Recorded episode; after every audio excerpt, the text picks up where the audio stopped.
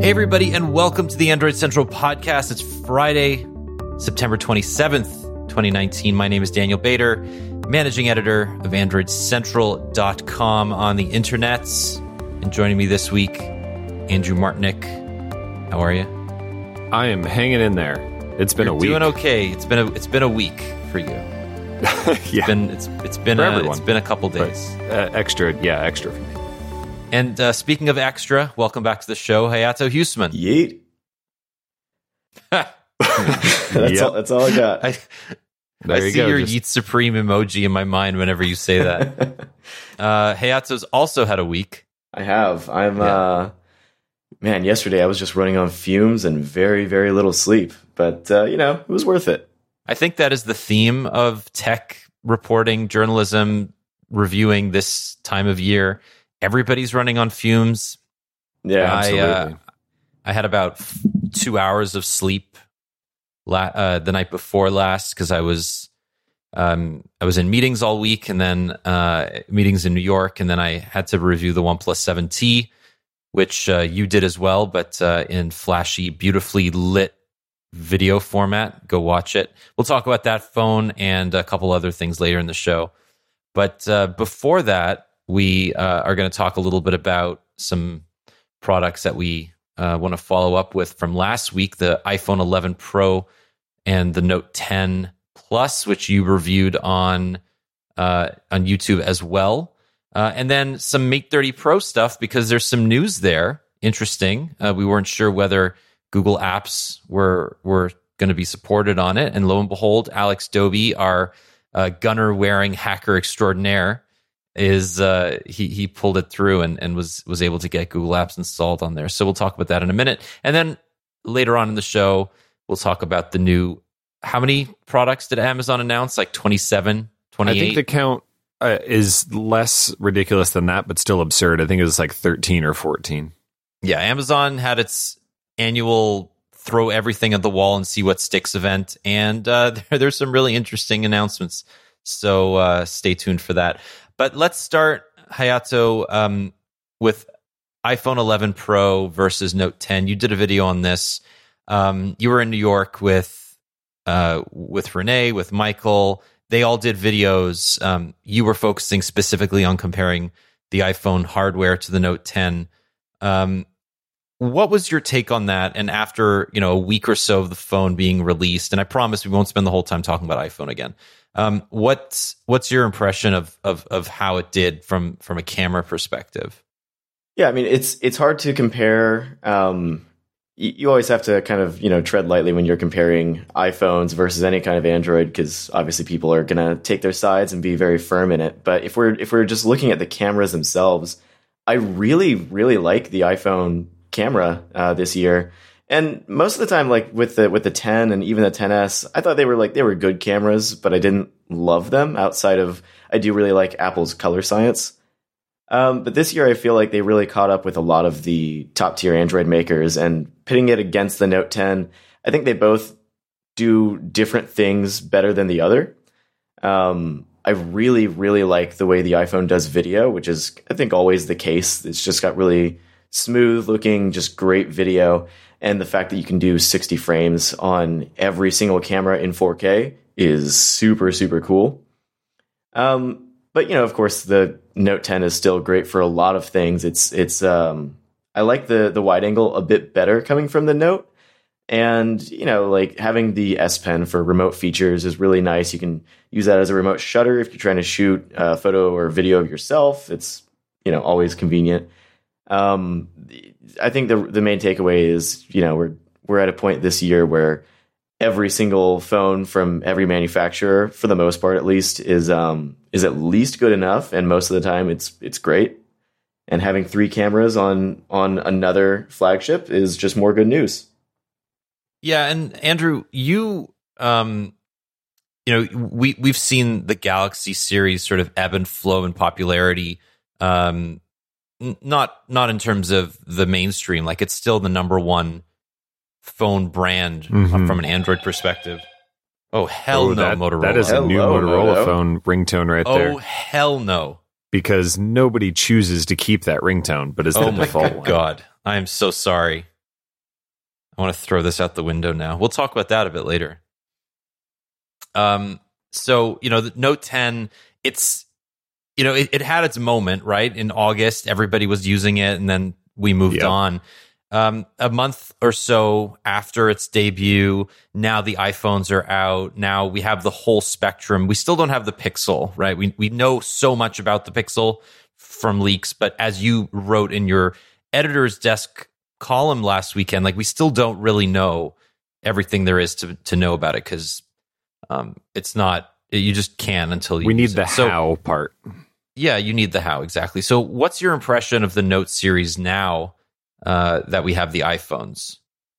I've I've still been using the Note 10 Plus. I think I'm I'm just going to be using that until until uh, Pixel time. So you still got a couple more weeks, and it's just it's still incredibly consistent. Uh, we're just going to talk about the camera parts, it, it's still incredibly consistent. I still like it, um, but it's it's not good enough or just blowing me away enough that I don't look at these comparisons as we're working on uh, comparing it to all sorts of phones, including the iPhone, and think, well, yeah, Samsung has kind of just been resting a little bit, and they are a little bit behind, and you know it's really tough. And this this is what always comes through in uh, Samsung coverage in particular. I think it's like it's really good but we just want more because we can see that there are other companies doing a little bit more. And it's just it's really tough to walk that line because there's nothing really wrong with the note 10's camera experience.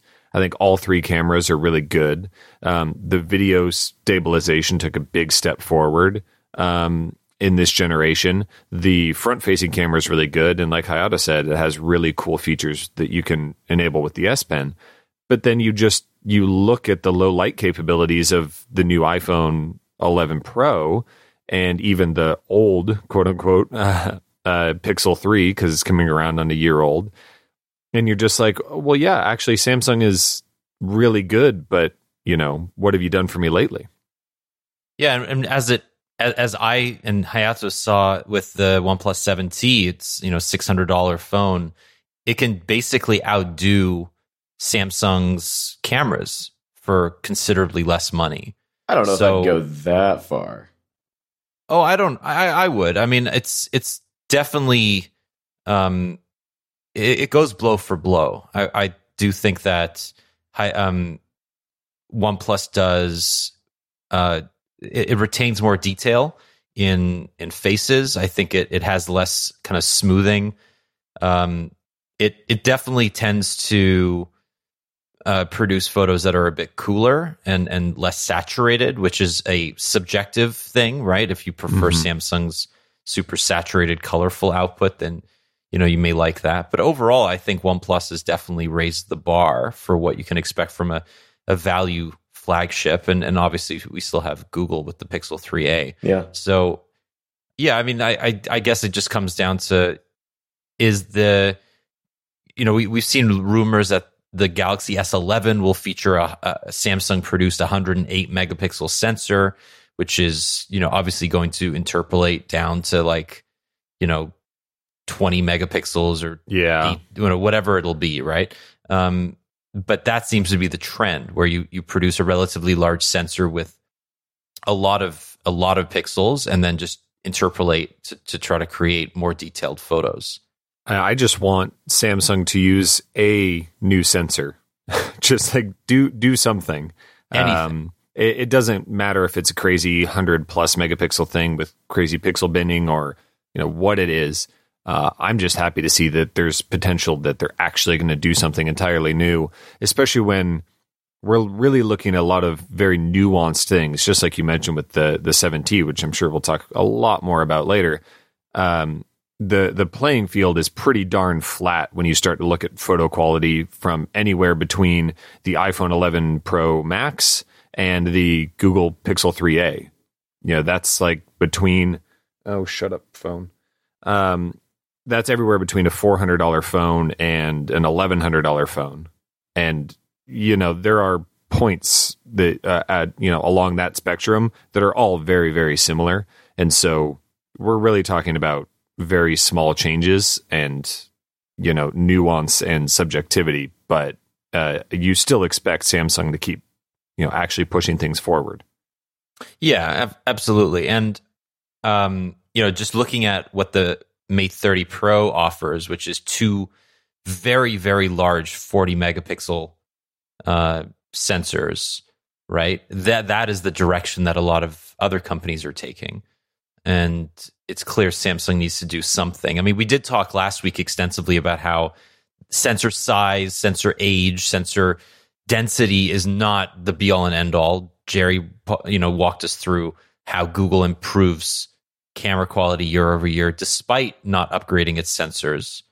Um, but that's just one strategy. You can you can nuance it like Google, or you can brute force it like Huawei.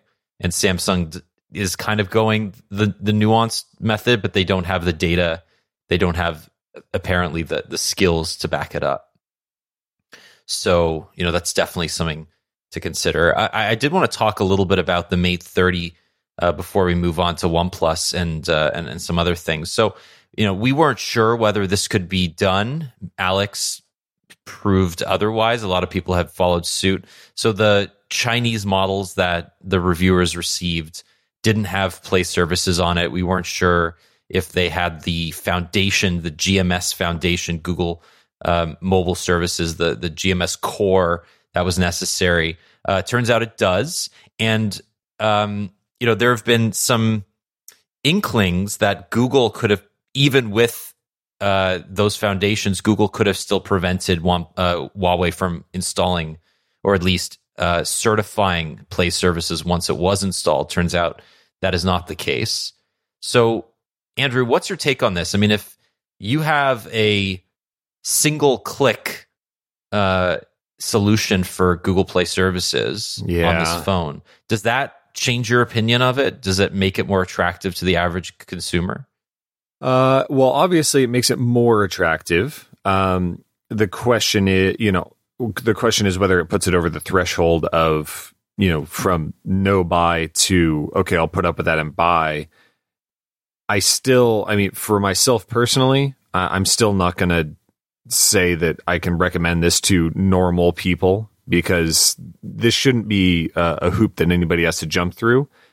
And the question isn't whether it works right now. That's obviously been proven. It does. The question is, will it still be the case when there are new updates to apps that you use or new updates to you know Google Play services or the Play Store like what breaks along the way when you're using this phone 6 or 9 12 months later and you know do you have all of the the security that's provided by Google Play services on a continuing basis? Do you have support for, you know, payments and Google Pay and, you know, things like that? Like what breaks along the way? We can't know that until people have been using it for longer. But that's still where my hesitation is. It's very interesting that it does have this GMS core underneath to be able to install all the Google services. Um, that's kind of odd because we thought that that was a pretty low chance that was there. But I I'm still quite skeptical of how many people sh- can or should go through this process. Hayato, um, Alex posted his initial review where he basically said that you know a lot of the criticisms about color science in previous Huawei phones, in particular, um, you know, it's it's really, really bad white balance um, has been corrected here, and that there's less inconsistency between the uh, the the sensors themselves. So when you switch from your primary to your ultra wide to your telephoto, the photos look the color looks basically identical.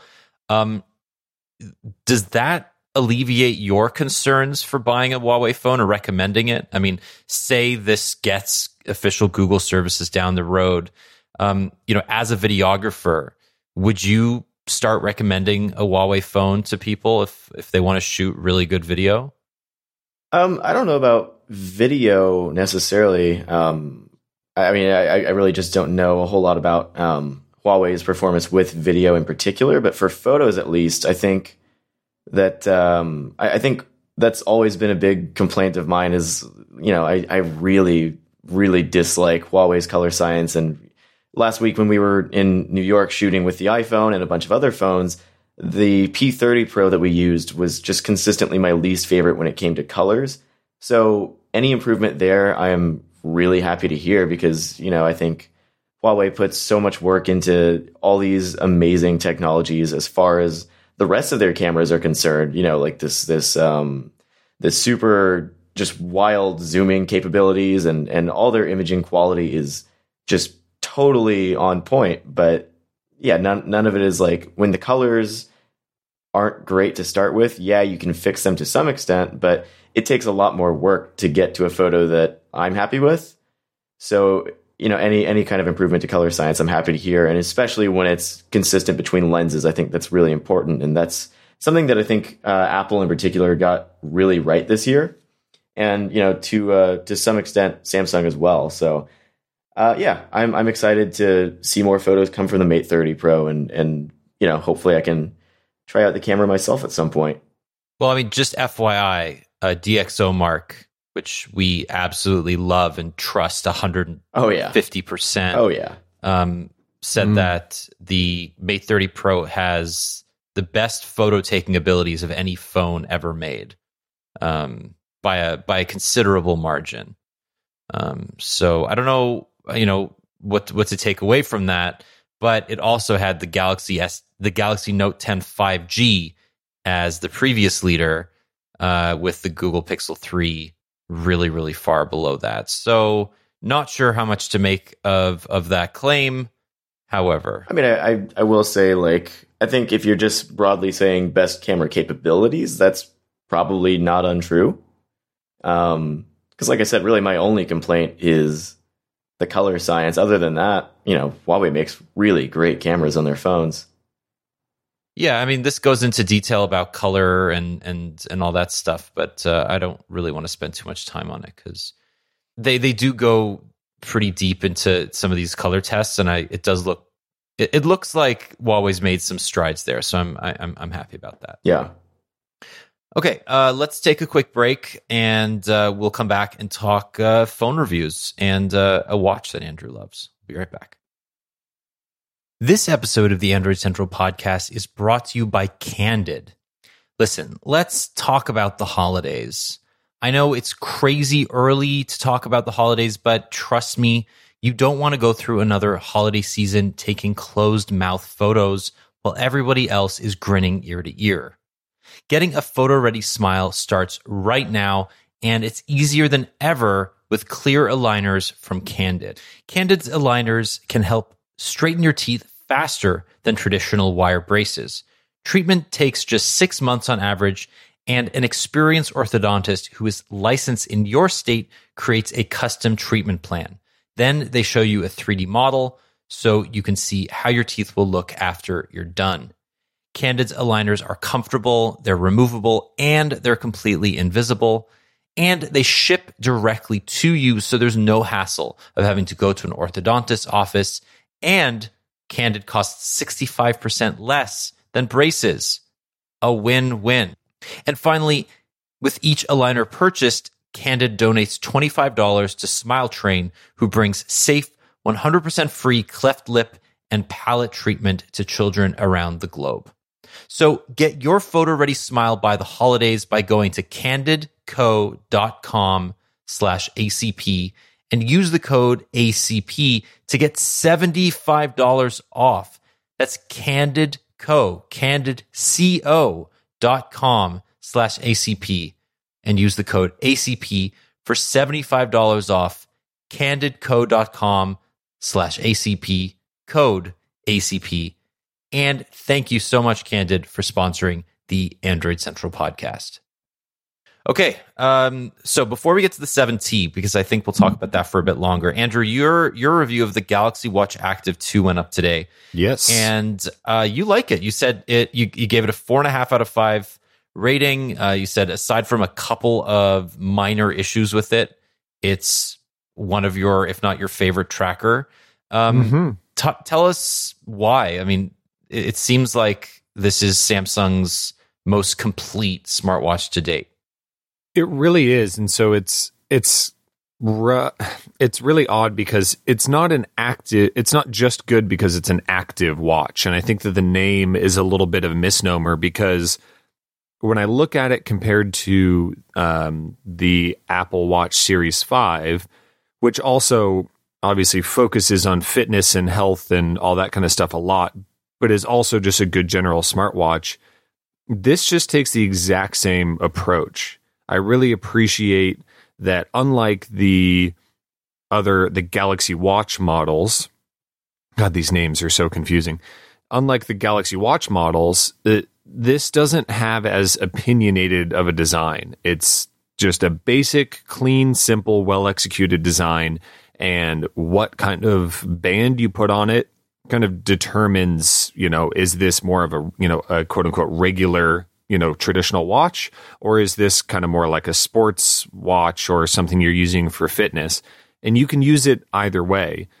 And the way that samsung's uh, software works is you can just configure it to set you know set it up to be whatever you want they have a great number of watch faces that span the entire range of styles to match whatever and then the way that their widget system works you can only put the things on there that you want. You don't have to use all of the fitness tracking and things.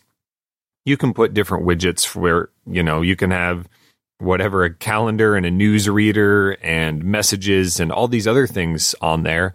Or you can just wipe that all out and just go pure fitness. And in either case, you get, you know, typical Samsung great screen and two to three days of battery life and the software is smooth and easy on the eyes. And they have this capacitive bezel now that lets you get through the interface quicker than, you know, any other watch where you have to just swipe and tap. So it kind of just does everything, you know, typical Samsung fashion. And that's why I think it's so it's so fantastic. So two sizes this time. Um, you know, 40 mil, which was the same size as the previous active and 44 mils, which is the size of, well, not exactly, but slightly smaller than the original Galaxy Watch. Yeah. Um, this seems like it seems really weird that they're releasing this only six months after the first one. So, what's your take on why that ac- actually happened? Oh, I I have no idea. I mean, other than the fact that Samsung has done this before, it doesn't make any sense. Um, the original watch active, you know, it didn't have this touch bezel, which you can just tell by looking at the thing that has the same design as the previous one physically.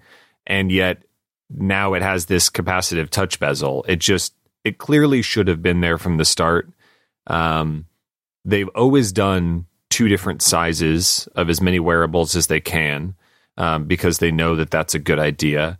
It's just it's just really weird that they rolled out that active and then they just jumped to the active 2 which is just so much more of a complete product. Um, it just was missing just a few little things.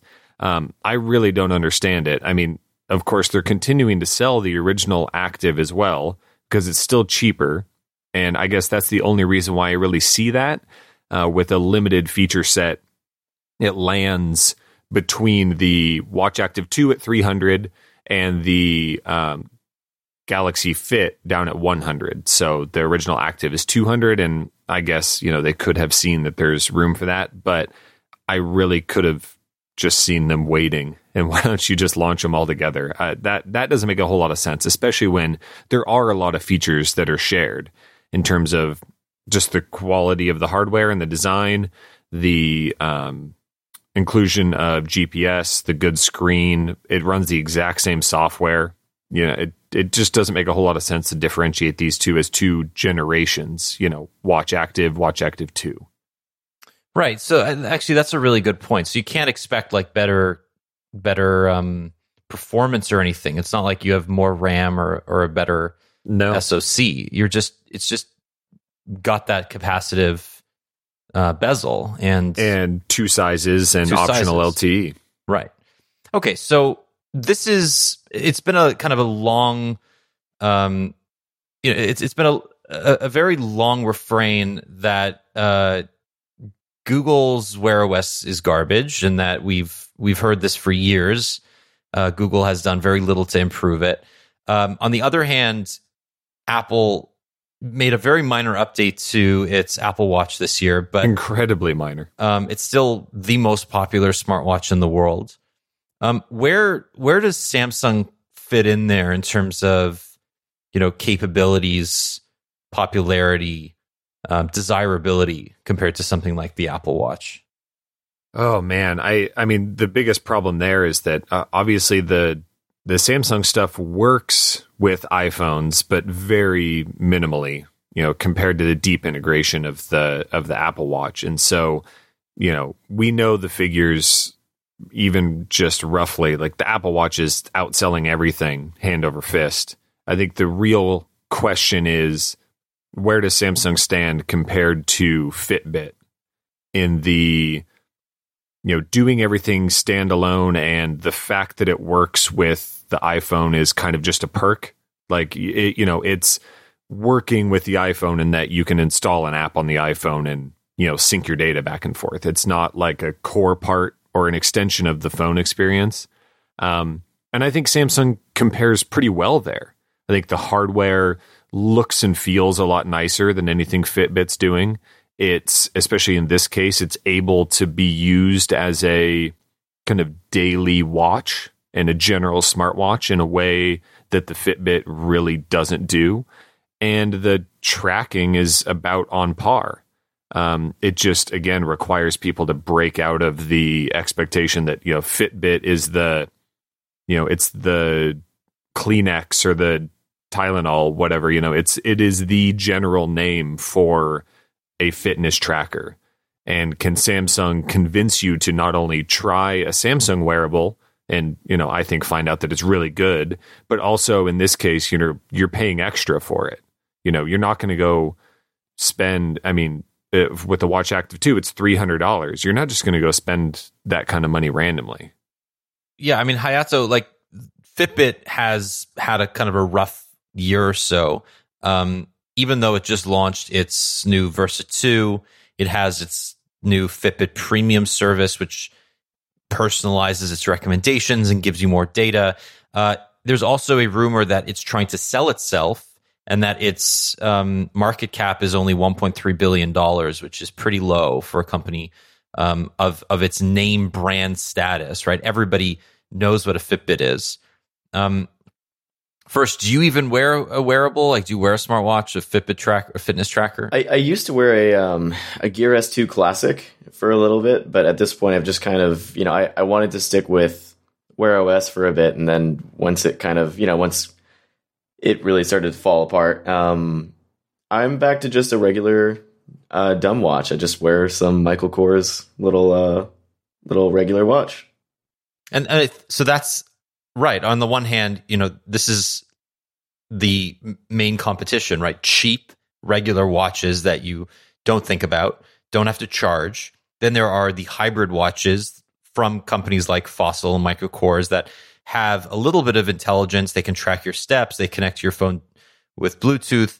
Um, other other hybrids are a little bit more advanced, right? Uh, Andrew, we've heard rumors that Fossil is going to come out with mm-hmm. a um, a hybrid watch that has a screen behind it, similar to LG's failed um, Watch G7 or whatever oh, man, it was called. Yeah. Um, but it won't run Wear OS. It'll run something proprietary. We learned what happened. Actually, wareable.com uh, released information last week about um, what happened with Google's $40 million acquisition of uh, Fossil's smartwatch division or part of it, right? They, uh, they acquihired a bunch of employees from from Fossil after Fossil bought Misfit, and Misfit was apparently working on this hybrid smartwatch technology, and Fossil mm-hmm. didn't really know what to do with it. So Google basically took over took over the project. Um, we're we're we're hearing that this upcoming Fossil hybrid is going to be based on that secret project. Um, and then you know, on the other side of it, we have the more expensive products like Apple Watch, like this Galaxy Watch Active 2, which are, you know, they're fitness trackers, but they're also very capable wrist computers. They're, they're everything else. Yeah.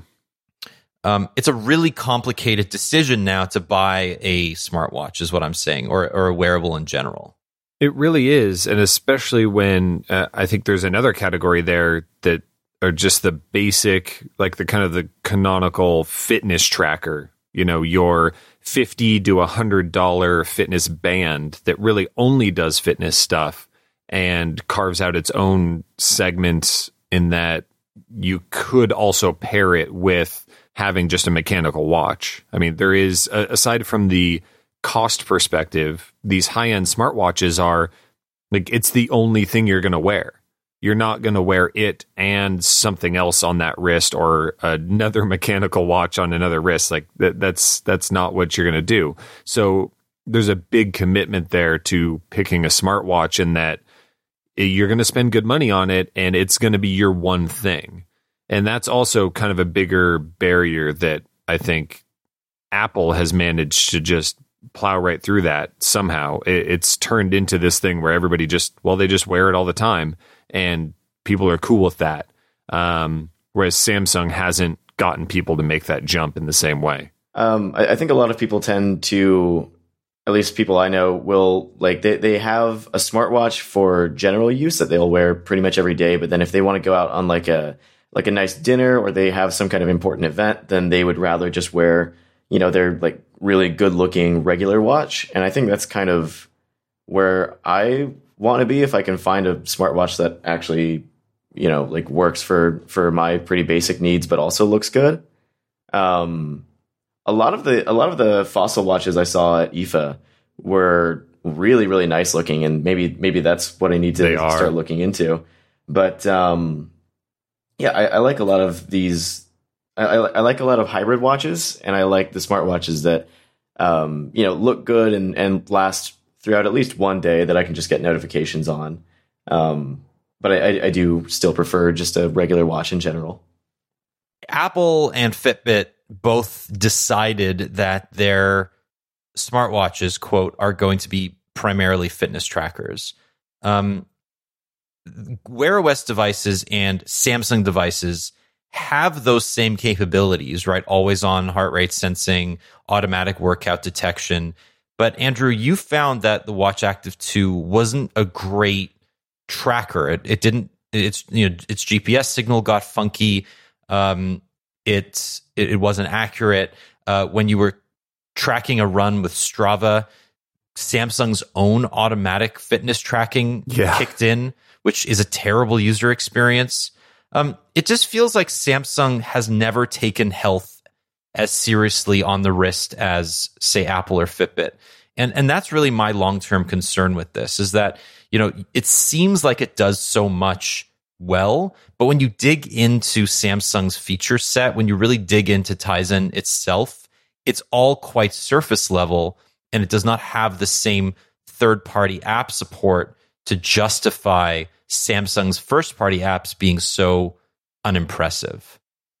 Yeah, I've I've never been locked into any uh, kind of health fitness platform in particular. Um, more so than I have been with Samsung's because I've just been using its wearables for so long. Like I, I don't have any major allegiance to it. I'm just I'm used to it. And Samsung Health has gotten considerably better, but it still does not feel complete. And the real breakdowns are the ones you point out with trying to integrate with other services and other accessories. So on the side of, you know, if you're trying to use another accessory and hook up with an API to get that kind of stuff through your phone into Samsung Health, for example, is just a total disaster. And trying to run third party apps on the watch in a fitness um, context is also a disaster. Just the apps either don't exist or just like every single app on the Galaxy Store, it's like two or two and a half stars because, you know, rating because it's just bad. And it's one of those things where, okay, those experiences are so bad that, okay, if you just stick with Samsung Health, it all works and it all looks really good. But like nobody else is really using Samsung Health You know, it kind of has to be, you know, these ecosystem decisions do matter. Uh, people always talk about being able to have their challenges and things with their their friends with Apple Watches. Fitbit has a very similar um, kind of following, and individual apps like Strava and Map My Run and things like that are are really popular ecosystems in their own right, and they're more popular than Samsung's ecosystem, even just the individual apps. And if you can't get your wearable to work with those properly, you're just you're just going to lose people. Uh, and that's really that's really frustrating. I think that Samsung's daily tracking, if you don't care about taking your runs or your bikes seriously with GPS, you know, you just want tracking of some sort to like give you a good update on your walk or your hikes or whatever. It does a good job with automatic tracking throughout your day and automatic workout tracking. Heart rate is good, steps and floors are good, but it's not it's not a uh, a Garmin running watch. It's just it, it just isn't. It's not even close. And that's that's that's pretty tough because Samsung is already at a point of disadvantage and then it misses out on some of those types of things for a quote unquote active device. Right. And it's not even trying to get into the social side of things, which is why I'm surprised that it's even trying to build out Samsung Health. It should really just partner with a company like Strava, really integrate Strava or Map My Run or something um, tightly into Tizen and allow people to, um, you know, use those apps natively to yeah. then communicate with with their friends. Like millions Absolutely. of people use these existing services. Nobody cares about Samsung Health. Yeah, Samsung like Samsung could to kill Samsung Health entirely and just say we've deeply integrated with all of these different, you know, um, Map My Fitness or Strava or you know, name your service. We have this dozen services that we've deeply integrated with. You just go into the settings and pick where you want your data to go, and it's going to go there. I would be over the moon with that decision because I just don't like Samsung Health is fine because it's the default and it's the only thing you can really do like comprehensively. And so you just, it's cool. Like it just works.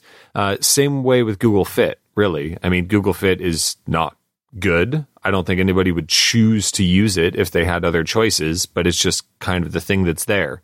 And in both cases, you'd be way better off just being able to pipe that data over to something you actually want to use. Right. Um, I think we should all just go back to using Casios. So much. Woof. No, you should be. You're a millennial. You should be like, yes, I'm all all about going back to the calculator 80s. watch. I may, yeah, I may, calculator watch, baby. I may want to live in Brooklyn and be that kind of guy, but uh, uh, also, Hayato doesn't know the first thing about the 80s, Daniel. That's he fair. was not alive. I know. I, I don't even want to admit that. All right, let's move on. Let's talk about this the uh, OnePlus 7T. Hayato, uh, independently, because we were so busy, we really didn't have time to talk about our feelings about the phone. Independently, we basically came to the same conclusion, which I love because it validates what I thought um, we came to the conclusion that this is one of the best phones you can buy. It's one of the best phones under 600. Well, it is the best phone under 600. Uh, it is a tremendous um, entry into the sort of flagship value flagship category, which is growing relatively quickly, right? With with phones from Honor and and Oppo and Vivo and uh, moving into the in, into the West. Um, but this one is is kind of special because it takes most of the great things about the extremely large OnePlus 7 Pro, brings it down to a more manageable size, and uh, makes a couple of improvements on top of that. So let's talk about it. Um, first, the the the phone itself looks really nice. I mean, it doesn't have the bezel-less display of the 7 Pro, but it's got a taller 20 by 9 aspect ratio. It's got that teardrop notch. Um, the back of the phone has a rounded camera module, which reminds me of the Lumia 1020 RIP. Uh, it's just a really nice looking phone, and that glacier blue gradient is gorgeous. So, what was your take on it while just using the phone? I mean, pretty much right when I uh, unboxed it for the first time, I was like really taken away by that finish more than anything. It's just it's a really good looking color. Um, but yeah, you know, like I I like the camera dome. I I guess people don't seem to like it online. I've gotten a lot of comments on our YouTube video that you know it's like the ugliest phone they've put out, and I really like it. But using it, it's just it's such a fast experience in every aspect. You know, the software is super responsive because OnePlus always does great things with the Android software they're given. Um, and the 90 hertz display, this is the first time they've put it on a non-pro model, and it's it's um, a bit lower res than the OnePlus 7 Pro, but it's still more than enough for what I need, and it looks so good. It's so hard to go back to a 90 or to a 60 hertz display after this. Um, I booted up the Note 10 for the first time in maybe a week uh, just this morning, and for as much as I do really still love that phone, it's kind of hard to go back and you know like it, it almost feels slow, even though the Note 10 is very much a fast phone. It just feels slow because it's like the refresh rate's not there. So, you know, I I think if you spend a lot of time around, or even even maybe like a day or two around a 90 hertz display on a phone, it, it kind of ruins everything else for you a little bit. Yeah, I'll agree with that. I mean, the the screen is is good in in in most other ways. You know, brightness is decent. Uh, it's it's a really high quality 1080p AMOLED display. But yeah, the the attention grabber is obviously that 90 hertz refresh rate. Uh, Andrew, during the the uh, press conference um, or the keynote yesterday, OnePlus said that all future OnePlus phones would have a fluid display, which includes the 90 hertz panel, but also has a bunch of other optimizations. Um, they said that they worked with Qualcomm to actually tune the hardware of the Snapdragon 855 mm-hmm. to uh, kick in more cores or uh, increase speed in the performance cores when an app needs that performance. So he used scrolling through Instagram as an example, which is not something you would think of as a taxing interaction. And yet, because the scrolling needs to stay smooth regardless of what you're seeing on the screen. He's saying that they're tuning specific apps to ramp up uh, the the uh, core speed when necessary, and I think that's interesting. Um, if only because you know OnePlus seems to be in a cadence now of creating two phones a year, four if you're counting the weird off, you know, OnePlus Seven and rumors. Yeah, we 7. should talk about how confusing that is at some point here. So yeah, like what what do you take like a lot of companies, Google is going to add a 90 hertz display. So is this just something that's going to be normal on every phone going forward? Do you think? Uh, I sure hope so. I like that it's. I like that OnePlus is going to put its foot down on it. It makes a ton of sense for for them because they've always been the you know speed, fluidity, consistency in the software company, and uh, we talked about this a lot when the 7 Pro was announced. The 90 hertz display just makes their software look even better than it already did, which by all accounts is the fastest, smoothest, most consistent software in everything you do. So when you're looking for a differentiator at this point, it still is.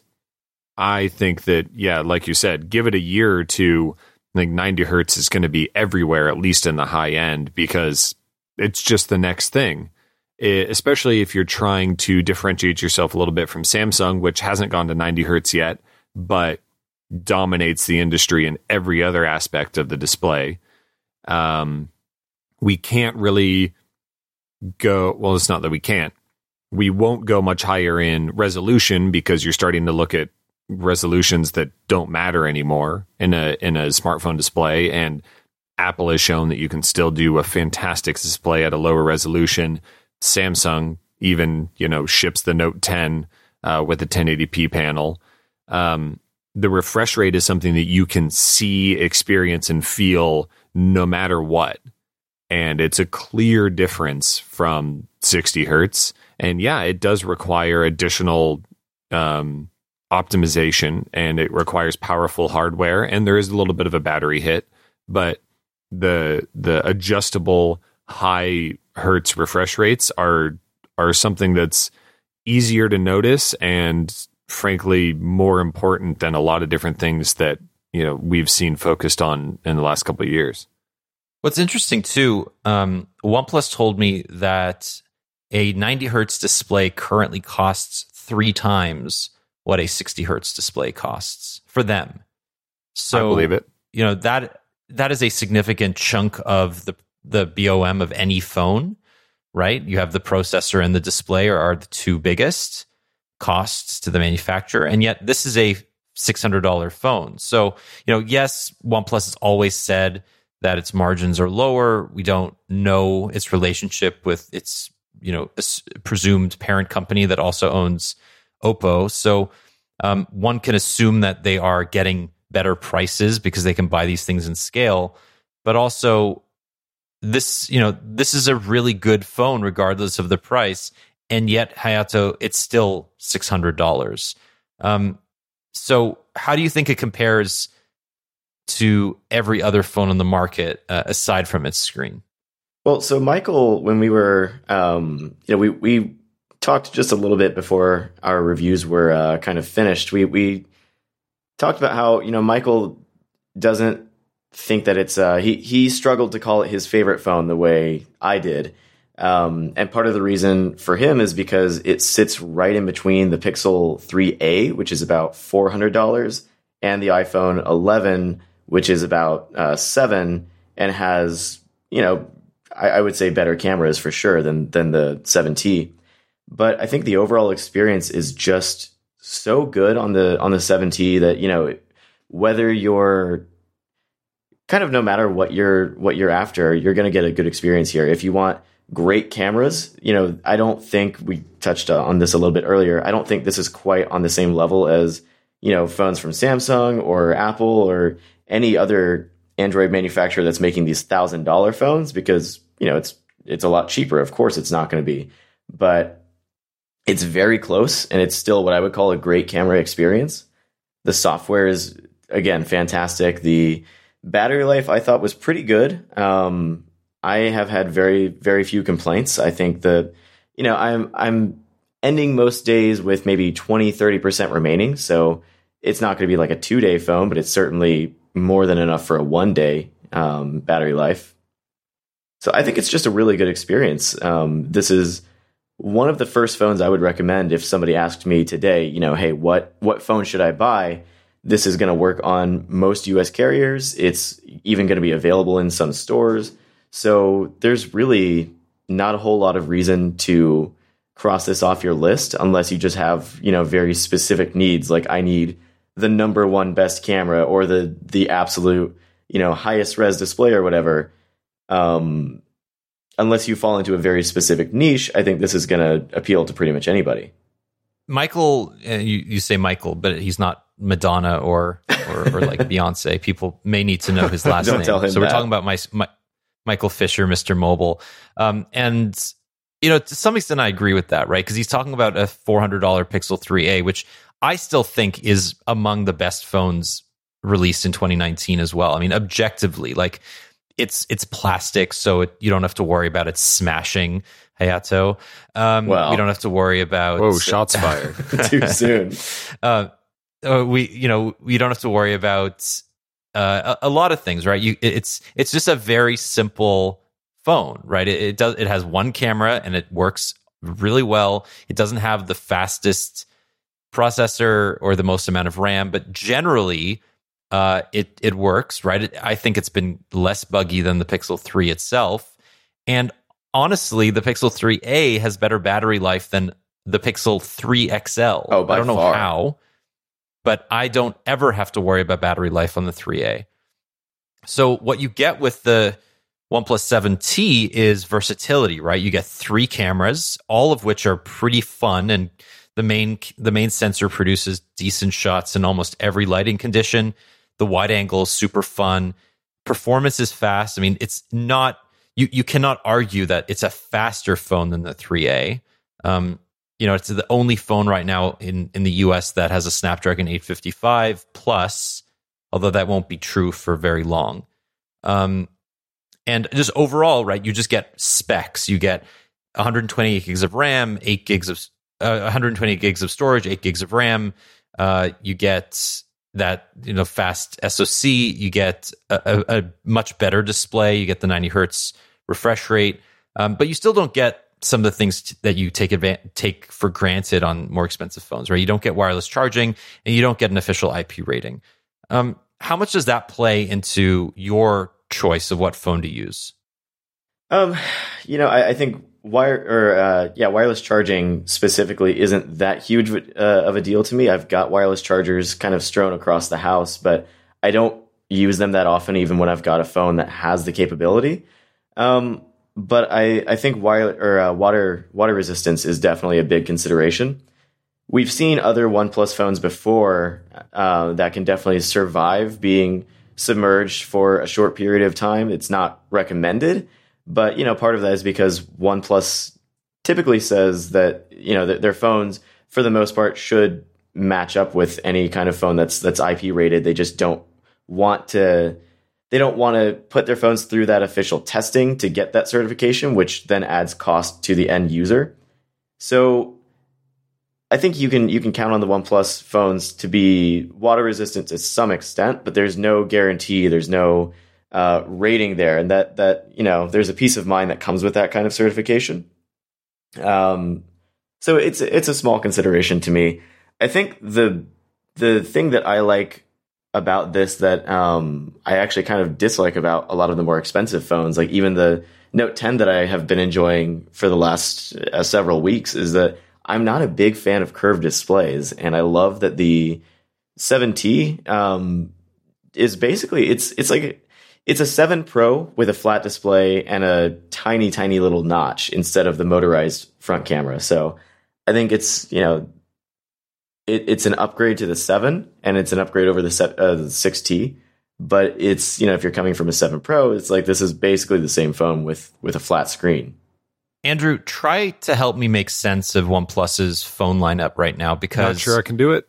All right, done. let's, move on. No, so the so the the company released the Seven Pro and the Seven in May, and it only made available the Seven Pro in North America. Oh, sorry, the, in North America, only the Seven Pro of those two phones were made available. It continued yeah. to sell the 6T. And the 7 was very similar to the 6T elsewhere. Exactly. It was basically the same phone, just with a spec bump. And uh, in, in and that's in Europe and in Asia, the in India, the seven and seven Pro were sold side by side. Okay, so now we have the seven T, and there's a rumor that there's a seven T Pro that has a very that's a very minor refresh over the seven Pro, uh, and it's unlikely that phone will be available in the U.S. So we have a situation where the 7T will be sold alongside the 7 Pro in the US and Canada and a couple other markets and we'll have the seven replacing 7T replacing the seven in a lot of markets, and then the 7T Pro will replace the 7 Pro in a lot of markets. Um, mm-hmm. What the hell is going on?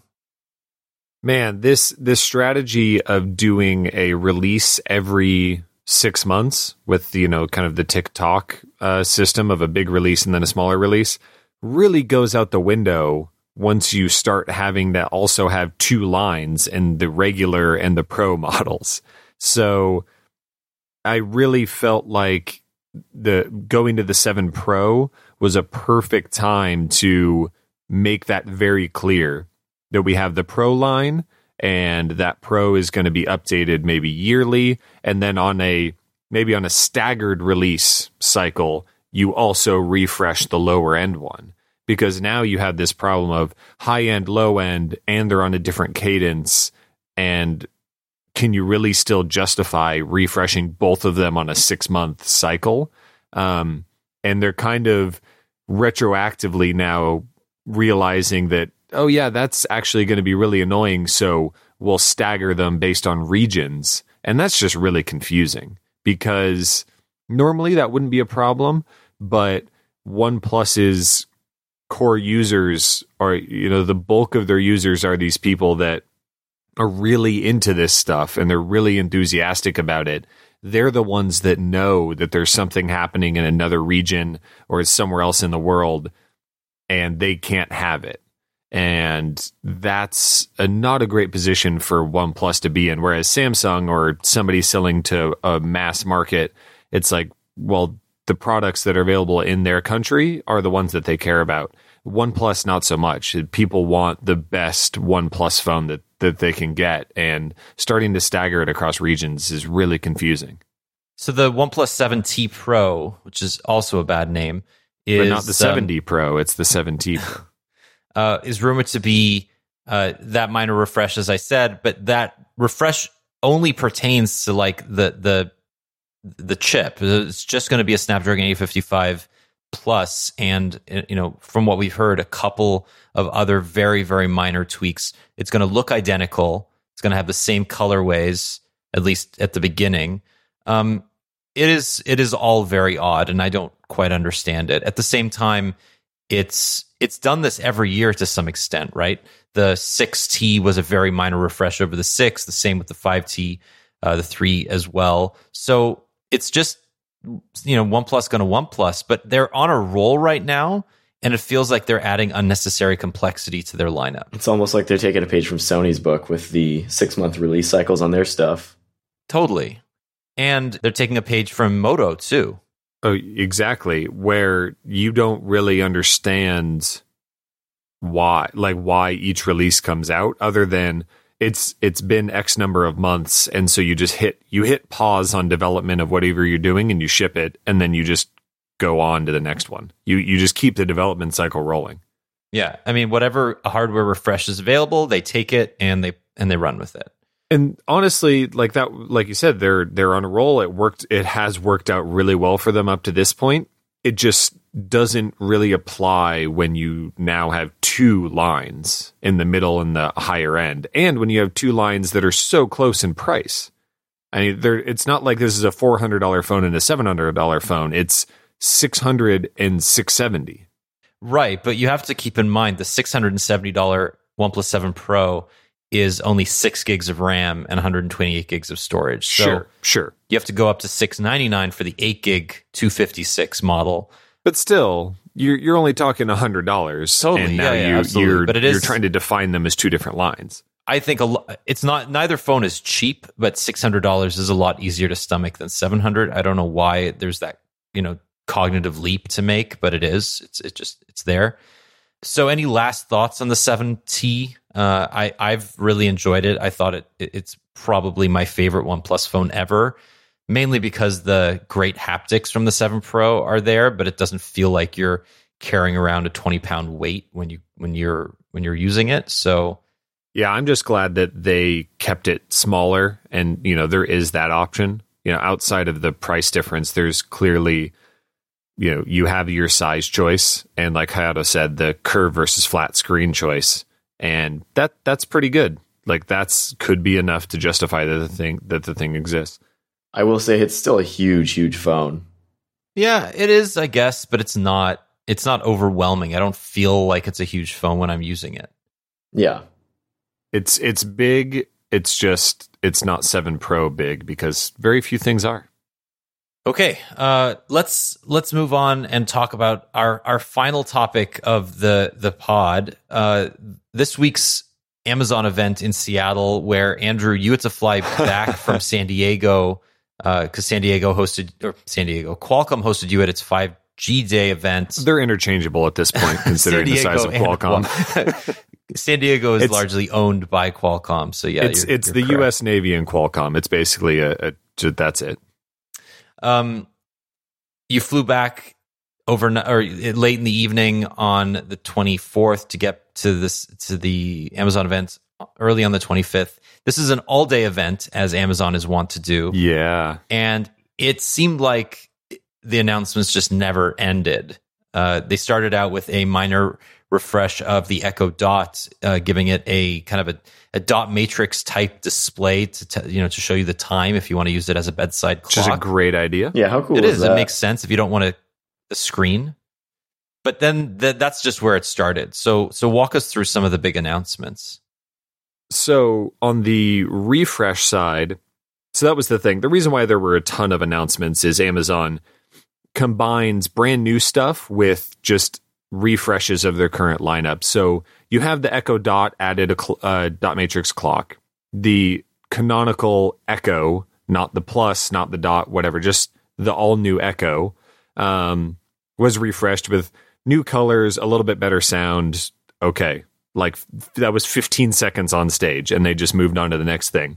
They also refreshed the um, Ring outdoor cam. I guess they they said that they did some things and then they made it cheaper and then 15 seconds later they moved on. They uh, what else did they refresh? They those were the big refreshes. Then they went to new products where they went Echo. They went to an Echo Studio, which is this brand new. What would you call it? A, a Sonos One competitor, a Apple HomePod, Google um, Google Home Max competitor. Yeah, like, it's like a hi-fi. It's a hi-fi speaker that's also a yeah, smart assistant. Speaker. Yeah, assistant speaker that's also had like puts a focus on audio quality. Um, I think, and I want your take on this, Daniel, from a Sonos person's perspective, but I think it sounded really good. Obviously, you haven't heard it yet, but from a capability perspective, it does all the same things as all of these speakers where it uses the sound it's sending out to read the room, read the things that are in the room, and adjust the sound accordingly. It has these big um, subwoofer ports on the bottom, and it has this array of tweeters on the top that are all, you know, can adjust and things. The difference with the Echo Studio is it's only $200. So this is really this is a really interesting product because th- I think this is something that Sonos or Apple would have charged double for, which is Amazon's like that's their bread and butter, right? They, yeah. they take an existing category and they come out with something that may not be as good as its competitor, but undercuts it by half or more. Like it just it's it blows the blows my mind.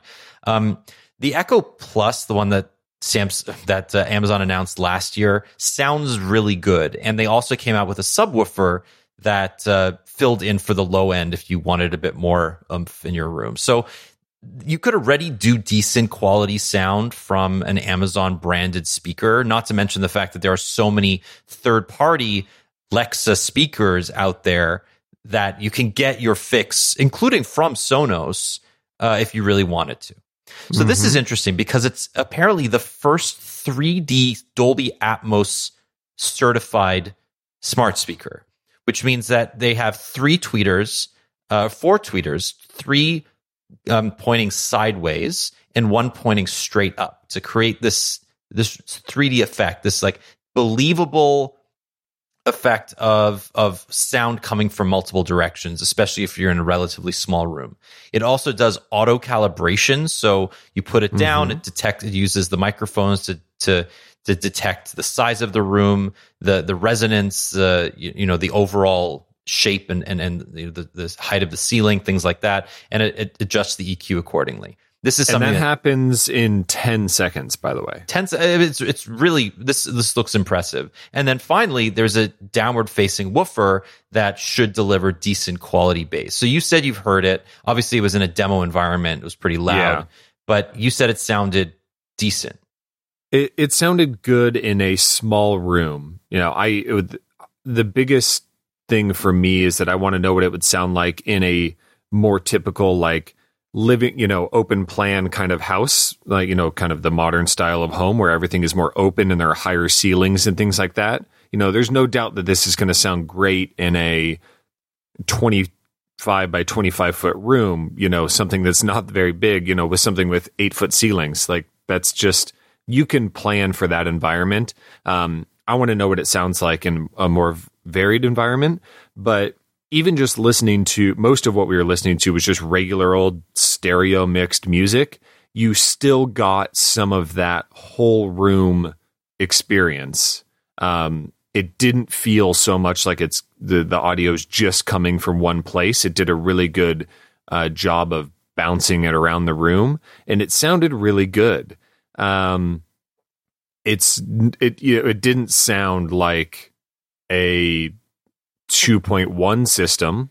You know, it didn't sound like a definitely didn't sound like a, a several speakers around the room kind of installed home stereo system, but it's also just two hundred dollars, and it got way louder than I expected it to, and it didn't distort at high volumes, which is kind of the whole point of having something with big drivers is that it, they don't have to work that hard to get louder than you want, and that's I mean, that's really more than you could expect for the money. And that's kind of your typical Amazon thing. But the biggest thing for me is that it, they didn't really point out the fact that it also does all the echo stuff because, well, of course it does. It's, you know, it, it is at its core an Alexa powered speaker. But that's not the goal of this thing. And I think that they could easily kind of Trojan horse into a lot of people's um, lives by like this has plenty of value in it just for the audio part and you can play your music and all that kind of stuff. And then oh yeah it, it happens to be an alexa device and then you know you're off to the races building your smart home around that. So, what's really interesting is what they they couldn't yet uh, demo, which is using this as a using two of these Echo Studios paired to a Fire TV edition enabled television to create basically a 2.1 surround or 2.1 system right uh, wirelessly, similar to what you can do with a HomePod, but with with the Apple TV, but for less than half the price. Um, I I like that. I think a lot of people are going to try that. If if you care about audio, you're not buying a regular Amazon Echo, for example. Um, no you're buying you're buying this, so that could be kind of cool. But it also this this does everything. I mean, it, it has a Zigbee. Uh, it, has Zigbee in, inside it for a, a smart home hub. It um, you know, it's got a a 3.5 millimeter and optical in if you want to uh, you know use this as a speaker for uh, anything not wireless like a cd player whatever you know, whatever that is i've never heard of it um, so you can do something like that as well. I mean it's kind of interesting. They're they're trying to make this an all-in-one product. Um, and for $199 it's really really easy to justify much more so than a sonos system. Um, and it's much it's it's very likely to go on sale for 150 come Black Friday. oh i'm sure it will be and i'm sure that they will do a uh, you know toss you a discount for buying two or getting the two with a subwoofer or you know two with an Amazon Fire TV 4K or whatever. It's like the the combinations are so easy to make, and that's kind of typical Amazon as well. They're going to make it really easy to buy a two pack of dots or these new um, Echo Flexes. Like it's going to be really easy to buy a three or four pack of those things, or to get an Echo Dot with the new Echo Glow accessory. Like Amazon is really good at bundling things and making it super simple to start off your uh, kind of smart home um, integration with multiple things all at once.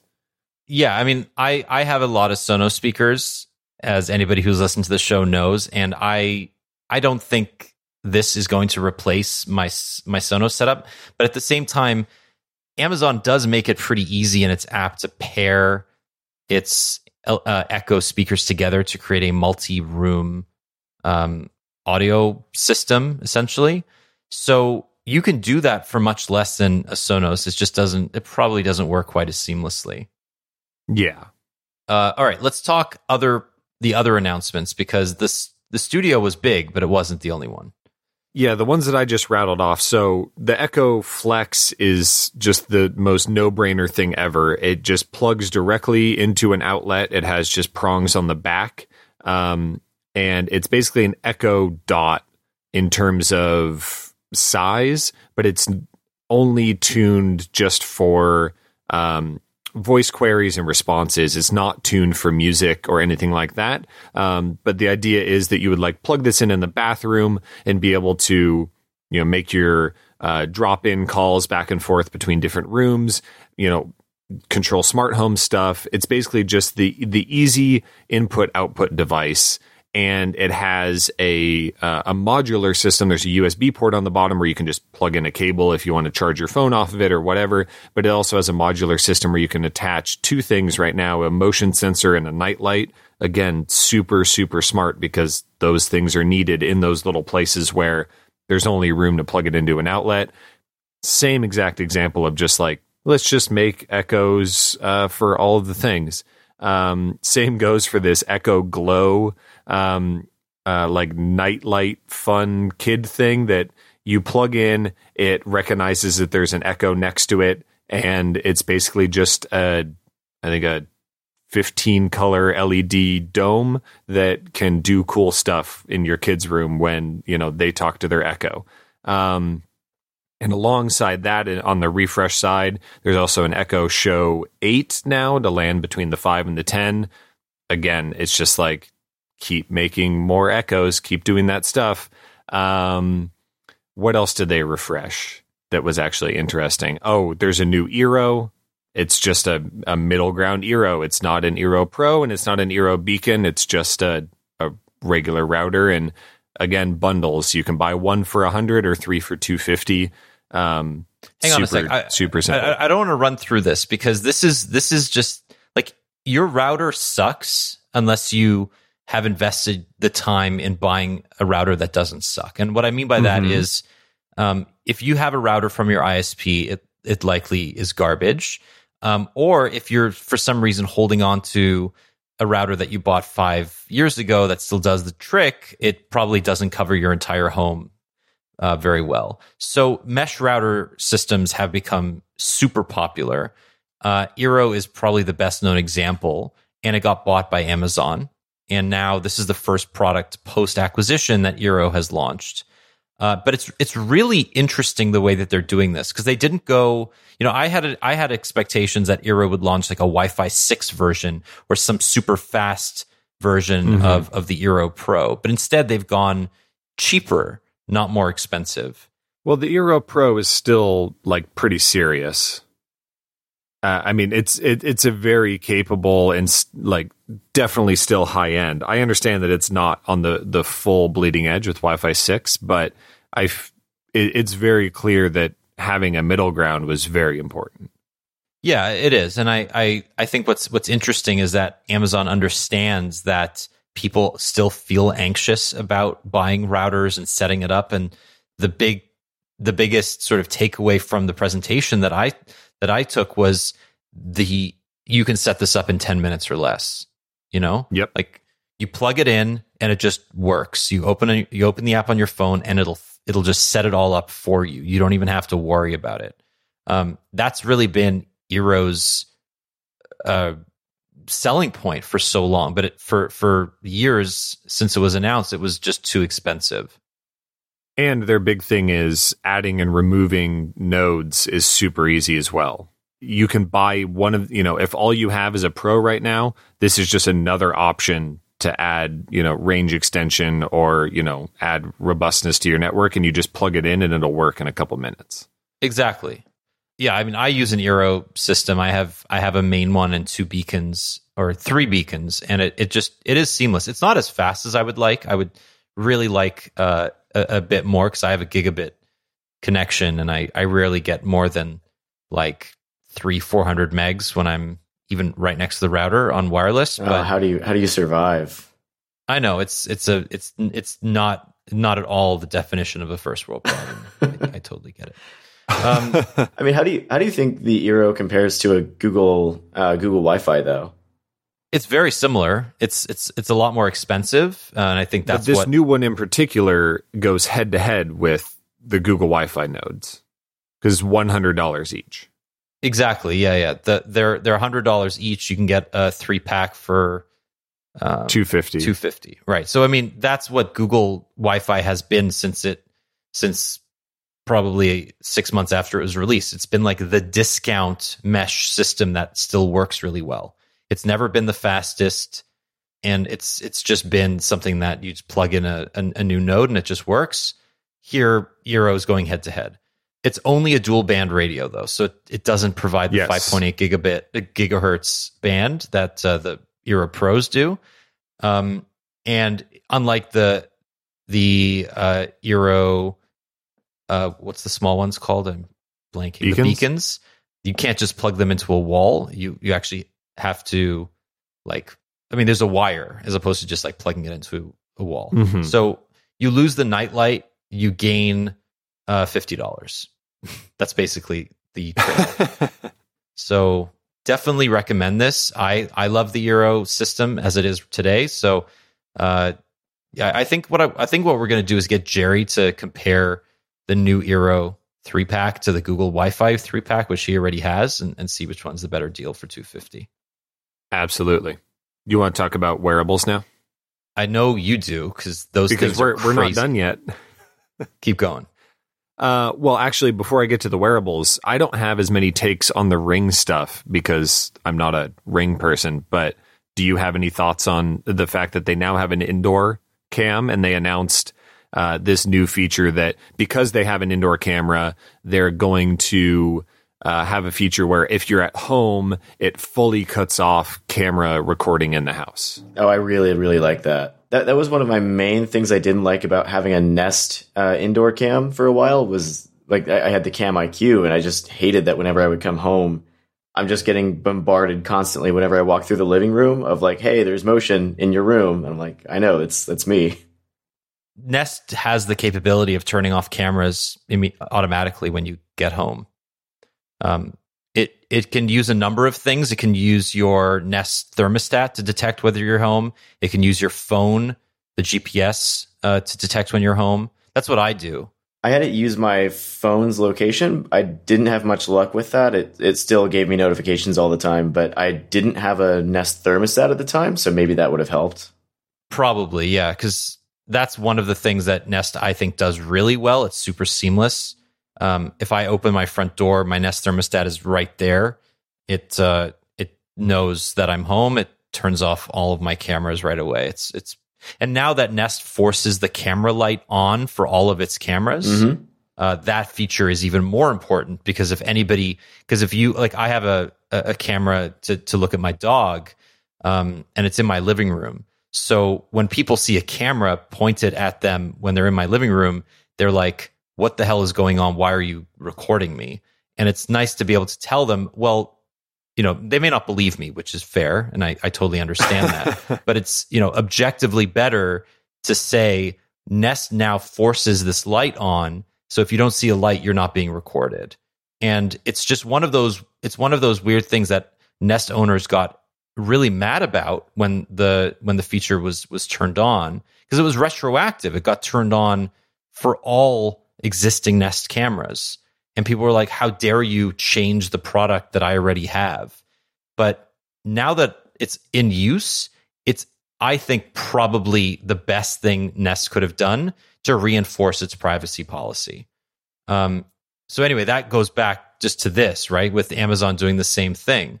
It's really important because Andrew, you know, Amazon spent a ton of time talking up privacy during this event. Yeah, a whole lot, and and talking, and they also on top of this, um, uh, ring, what is it, ring at home or something like that policy. They're also um announcing a bunch of new privacy stuff around audio and video recording in general across all of its products. Um, talking about having a rolling deletion period of three or 18 months, I think, very similar to Google's. Uh, the new Echo Show uh, has the privacy shade on it, just like the Echo Show 5. They're really aware, you know, I don't know about hyper aware, but they know that this is what the market wants. They, if they're gonna push and have an Echo, which, you know, just like they announced, they announced an Echo for every single room and all the way down to your bathroom and closet with the Echo Flex. And if they're going to put cameras and microphones everywhere, they really need to get out ahead of, of the privacy stuff. Totally. Exactly. I mean, this is this is the talk of 2019, big tech and privacy. Uh, Apple Apple has won the mind share of of privacy, right? They've done a better job marketing their own privacy uh, superiority, even as they have their own occasional mishaps, right? They also don't have cameras They also in your house. Fair. And nobody has a HomePod. So it's it's they have a narrower scope. That is true. Yeah.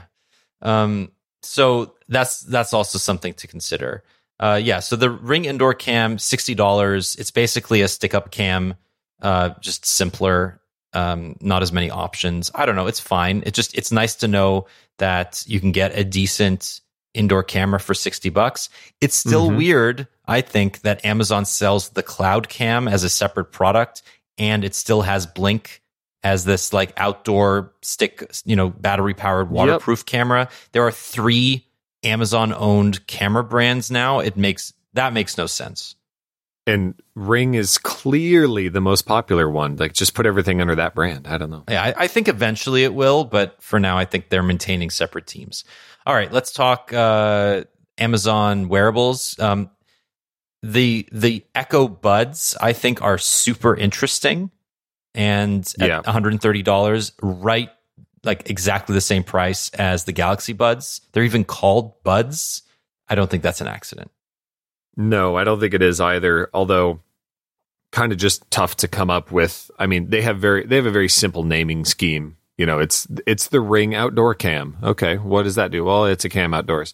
So the Echo Buds are, I mean, just classic Amazon, super uh, generic look, generic packaging, uh, generic name but like really good features. The the audio quality is good. They're true wireless earbuds that you can use one or the other. They're independent. They have a you know five hour battery life with uh, active noise reduction from Bose. That's actually really good for earbuds, and it's just not something you get, um, especially not something that works well at this price.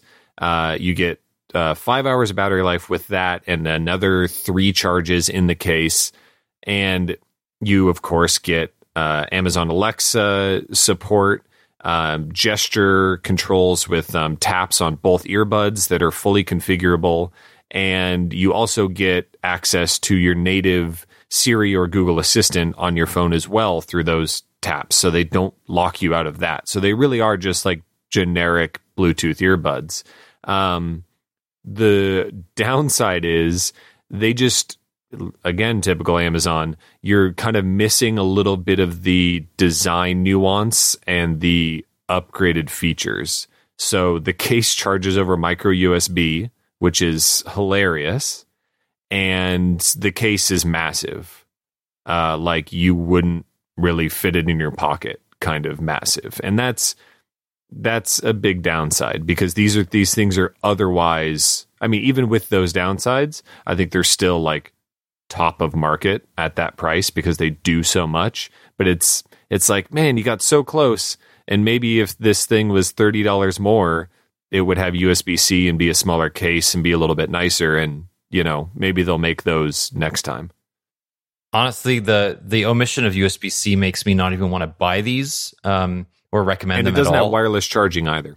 Yeah, it just it, that that makes no sense. Like charge 150, you know, and and and add USB C. If if that was really the issue here, well, I mean, charge one thirty five. I mean, I love that everybody was super. Everybody was so into these on Twitter until it was micro USB, and then everybody's just like, "Yeah, f this thing. We don't need it." And also, I mean, my honestly, my bigger thing is the size of the case. I, I use the Galaxy Buds, even with their kind of their flaws in that the microphones aren't that good, and uh, they don't stay in your ears as well because they're so tiny. Um, but I, that case is small enough to slide in my pocket next to my wallet, and it's totally fine. This will like this case is so big that you just it defeats the purpose of the portability. And this is you know of having earbuds. You know, like if you're going to have a case that's this massive, you know why you know why even bother you're better off carrying something that can dangle around your neck or you know whatever instead of, of the wireless earbuds and it's a shame because the earbuds themselves are so good and the noise reduction is so good it's you know i would love to have those features in my in my galaxy buds but i need the case to be portable yeah i, I totally agree with that i mean i have a pair of the WF1000 XM3s, Sony's amazing noise canceling earbuds. And I don't even like carrying those around because the case is too big, right? They're, if I'm not carrying a bag, so if I'm not traveling, which I understand, right? It, it, those are meant for travel. They're noise canceling. This, Yeah. there's no reason for the case to be that large. Um, it should be top priority to make the case as small and portable as possible. Um, if Jaybird can do it, if the Jaybird can create the Vistas, which have like a 16 hour battery life, a 16 hours total battery in the case, plus six or seven on the earbuds itself, which is like that is one of the smallest cases that I've seen. Um, anybody can do it. It's just a matter of figuring it out. Yeah, it's really weird that the the earbuds are so advanced, and then the case is like three years old. Yeah. Uh, because the earbuds even have they have optical sensors in them, so the music pauses when you pull out an earbud and also starts playing again when you put it back in. And like I said, it has capacitive touch on both earbuds, the noise cancellation. It's like it does everything, and even the design of them. You look at the buds and you're like, wow, these are like $300 earbuds. And then the case is like the cheapest, chintziest, like throwaway plastic. It's it's very funky. Yeah. And like you said, it's charge 140, 150 for them and make these things stellar. Totally, 100%. Um, Mhm. We'll probably get the Echo Buds Plus next year or something. So, Right. And I'm cool with that. You know, if you got to have the cheap one and the nice one, that's cool. But you know, make the nice one. All right, what else do we got? Okay, other wearables that are not ready for market. They're they're launching this thing called Day One Editions, where they're they're saying, okay, we're trying new things. In this case, they're both wearables, but um, they will try new things that aren't wearables. Um, and they're just going to make them invite only. Uh, and they're they're just saying the the product's ready, but we're not sure what people are going to say about it. So we're going to put caveats out there. One is a ring, which of course they can't call it an Echo ring because that would be confusing. Uh, it's called the Echo Loop, and it's a smart ring that actually has two microphones and a speaker in it and a button. And you can press the button and you can ask Alexa things and then hold it up to your ear and you'll listen to the response. And you can do all the kind of things that you could do with Alexa anywhere else in terms of um, ask it questions, make and receive phone calls, set reminders. But in this case, you can also do location based reminders because it's tied to your phone and your phone has GPS. And so you can quickly pick it up, push the button, and just say, you know, remind me to get whatever at whatever or when, whenever. And um, it has haptic feedback on the ring. So it will just buzz the ring and let you know that something needs to happen. The microphone and speaker actually work well which is very weird because it is so so tiny as far as electronics go, but it's actually so so massive as far as rings go. Um, very cool idea, and I'm sure that it's a very fun thing for the engineers to launch. But uh, yeah, nobody's really gonna buy this. It's it, the smart ring thing is um, something that hasn't caught on very well. Same thing with smart glasses, Daniel. I know that you have uh, opinions on Focals by North, but I really like that Sam's, uh, Samsung, geez, my mind, Amazon didn't try to make smart glasses in the sense that everybody else is. These smart glasses have no camera, no displays.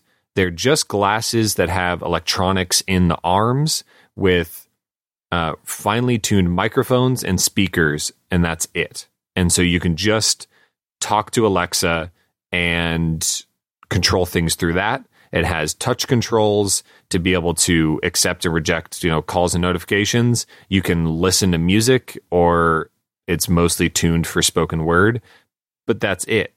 And that makes these these are uh, the Echo frames. They're only one hundred and eighty dollars.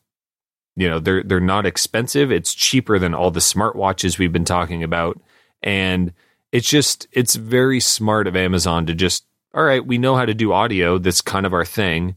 Uh, let's just throw audio in a couple things and try to make some smart, you know, smart wearables.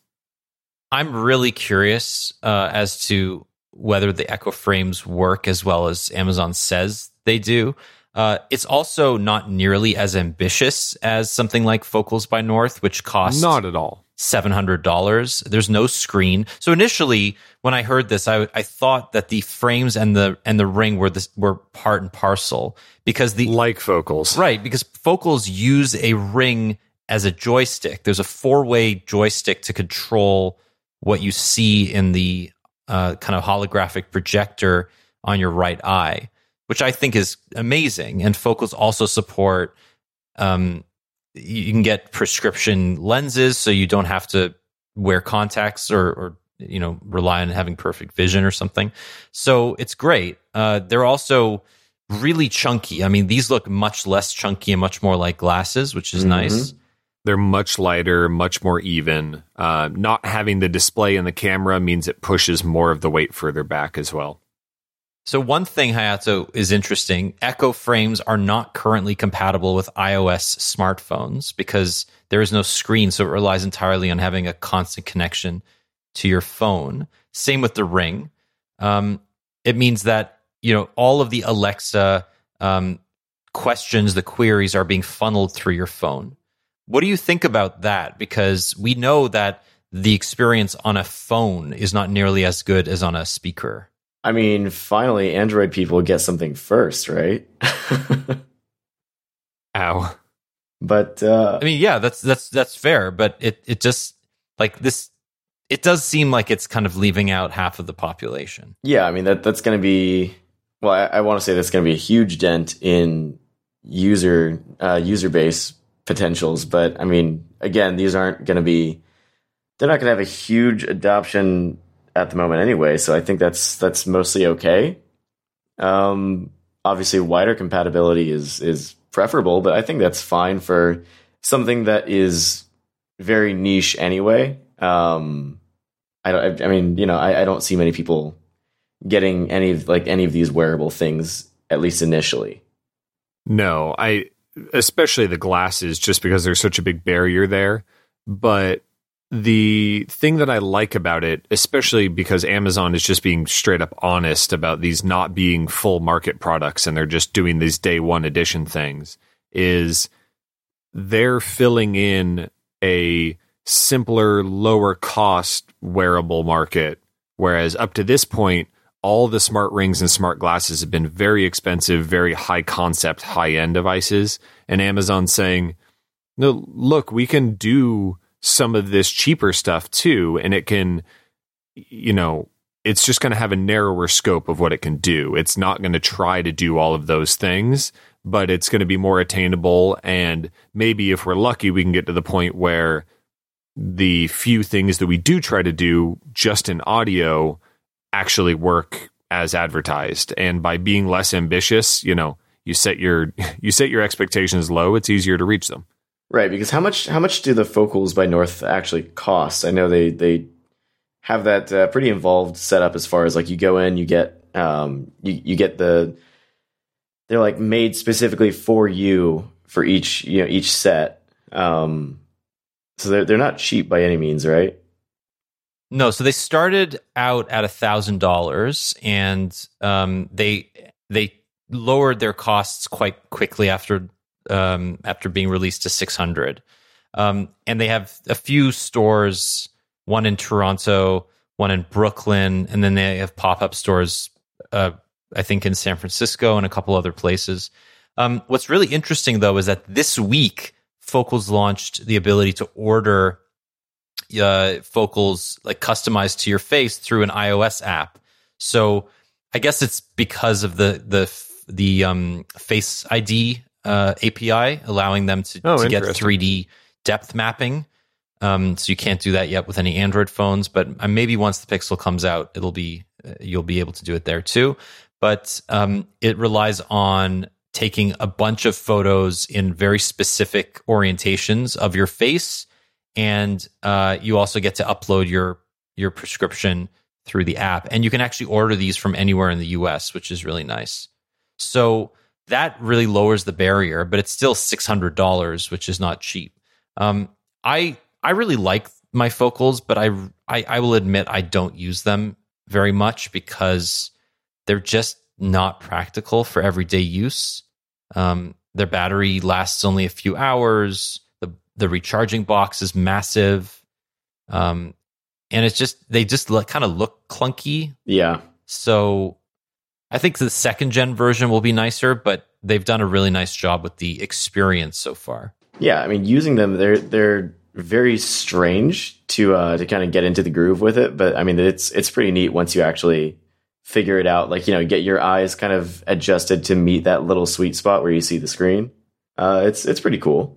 I actually had to get a second pair made because I went in uh, the first day that the stores opened back in November of 2018, and I got them shipped to me earlier this year and the experience was great. But when i got my pair and i you actually have to go in for a fitting so that they can adjust the um the the bridge and make any adjustments of the actual um the the the frame itself they i just could not get the screen calibrated properly. It did not matter how it sat on my face. I just couldn't see the screen. So the second pair they sent me i, I redid the measurements and it was fine. It now looks great and, and i can use it really easily. But that whole experience led me to believe that like they messed up on my measurements even with the really really high tech equipment that they have inside their stores. I doubt that they're going to be able to do uh, accurate measurements using an app with a right you know off the shelf iphone um, i'd love to be proven wrong but i i really doubt it Mm-hmm. all right, Andrew, let's talk a little bit about this Amazon Sidewalk because I, I think that's quite an interesting, ambitious, and potentially privacy disaster uh, project. Yeah. I, at the same time they talked about all this privacy stuff, they were like, okay, also we're going to launch a uh, a public mesh network of devices that talk to each other across an entire city, and you don't actually have control over where that data goes or who connects to your network, which seems completely counterintuitive. So the core idea is super smart because they're trying to do all of these um, sensors and low power IoT devices around your house, but they recognize that Wi Fi uh, doesn't always reach out to all these places, especially if you have a larger home, a larger property. And they're talking about sensors like out literally at the sidewalk. Uh, you know, sensors in your driveway or in your mailbox or in your backyard or something like that. You know, for gates and doors and all that kind of stuff. You know, separate attached or detached garages and things like that. So they're doing this thing. You plug in or sorry, you connect to your Wi-Fi and then it rebroadcasts on 900 megahertz, I believe it is, um, and can reach out to these things and handle these um, connected but not bandwidth intensive devices. Makes sense. But the big thing that they're trying to do is that they're going to make all of these devices interoperable within themselves as a separate mesh network on 900 megahertz. So if you have yours uh, broadcasting out around your house and it can go um, a couple hundred meters, then your neighbor two houses down also has one and it can then repeat the signal and so on and so on and so on to where if you get thousands and thousands of these, all you have to do is be within a couple hundred meters of one, and you are connected to this mesh network of all of these. And then you could easily see the potential of, well, if an entire neighborhood has these, then you know, you know, when something happens down the street and, you know, yada, yada. There are safety considerations, and you could have different sensors about movement and you know traffic and lights and all kinds of things. And their example to you know throw this out there to start is this thing called fetch which is just like a tile tracker or the tracker with no e tracker r. And what apple is supposedly doing with its own type of product is you have this mesh network and you have a really inexpensive little beacon that you can attach to things in this case a dog collar. And you can follow it around without it having to have a distinct network connection and a battery because everything is happening on the mesh network rather than uh, direct point to point with the de- with the device. Right. I mean, this makes a lot of sense. and if if a company is going to do it at scale, it'll be Amazon, right? Because eventually, if if this is uh, rolled out to its Echo products or um, you know its Fire TV products, you could be building mesh networks in half the homes in America. Exactly, because they have the cheapest and most ubiquitous stuff. Exactly, and everybody has Amazon products. I just find it it's a little scary to think that you know one company is going to be trying to connect everybody together using a mesh network, even though there are a couple of reasons to not worry too much. First, Amazon is going to make this an open source standard, uh, and they're going to release that standard at some point later. Um, and that you know there will be other companies involved in maintaining the standard, so it's not just going to be app, um, Amazon trying to push it forward. But as Jerry points out in an editorial, there's already a a competitor to this that has been picked up by companies like IBM and Cisco. Uh, it's mainly used for IoT and, and more enterprisey stuff. Uh, so it's never been commercialized and it's never been put in any consumer products. Uh, but it still uses the 900 megahertz band. It's still kind of this is this is a, basically a consumer version of that idea. Um, I I think it has potential, but it's also it's kind of the fact that it's Amazon makes me kind of queasy. Yeah, and also we don't really know you know how it's going to work out. We don't know what the products are going to look like or what the integration to your home network looks like. It's all very gray right now. They they announced it as an initiative and they have some ideas about how it could work, but they're they're trying to talk to people who are going to be making products that work with this network or this style of network uh, before they're actually announcing it as a you know a product. Right. And it's it's a little bit of a wait and see there, and it's also the the typical mesh network problem of well, it has to hit a certain critical mass before you know whether it's going to work as intended. Okay, a uh, couple couple other things. There's um, there's a new smart oven, which is weird, but this follows the, yeah. the, the microwave that had Alexa built in. Um, and then there's a bunch of Amazon uh, Alexa updates, one of which uh, they're bringing their first celebrity voice, um, Samuel Jackson, which is kind of cool. Uh, the, Google did a bunch of these um, with with during I/O. They they launched uh, who who was it? Um, oh, the singer who's John Legend. John Legend. Thank you. And and I thought that was kind of funny. Uh, now Amazon's getting into the same game and uh, they're launching multilingual support. So in the US, you'll have access to English and Spanish interchangeably. In Canada, French and English, and then in India, it'll be Hindi and English, and you can talk in either of those languages, and uh, Alexa will respond, which is really neat. So uh, this was a huge event, and it's going to lay the stage for you know the company's massive sale during Black Friday, which obviously is is kind of crazy. Uh, we have a big write up on on everything that happened on Android Central. So if you're interested in learning more about what Amazon did announce this week and, and getting our impressions on the wearables, Andrew wrote a really great piece on that as well. And we're obviously you're you're going to re you know, revisit each of these things individually as they roll out because typical Amazon like they're not all going to hit at the same time. It's just going to be as soon as it's ready, it's out on you know a lot of these things were already up for sale or pre order, and they're just going to roll out, and then you know you take each one yeah as it gets there. Yeah, I mean none of these are launching until October, so I mean like mid to late October, so we we have some time. Uh, Hayato, you've been you've been pretty quiet. What's what's going on over there? Uh, you know, I just I this is all good information for me, but I uh, spent the entire day that Amazon was announcing things, uh, cutting the OnePlus video together. So this is like it's all new information. oh, good. So I'm I'm glad somebody's learning something.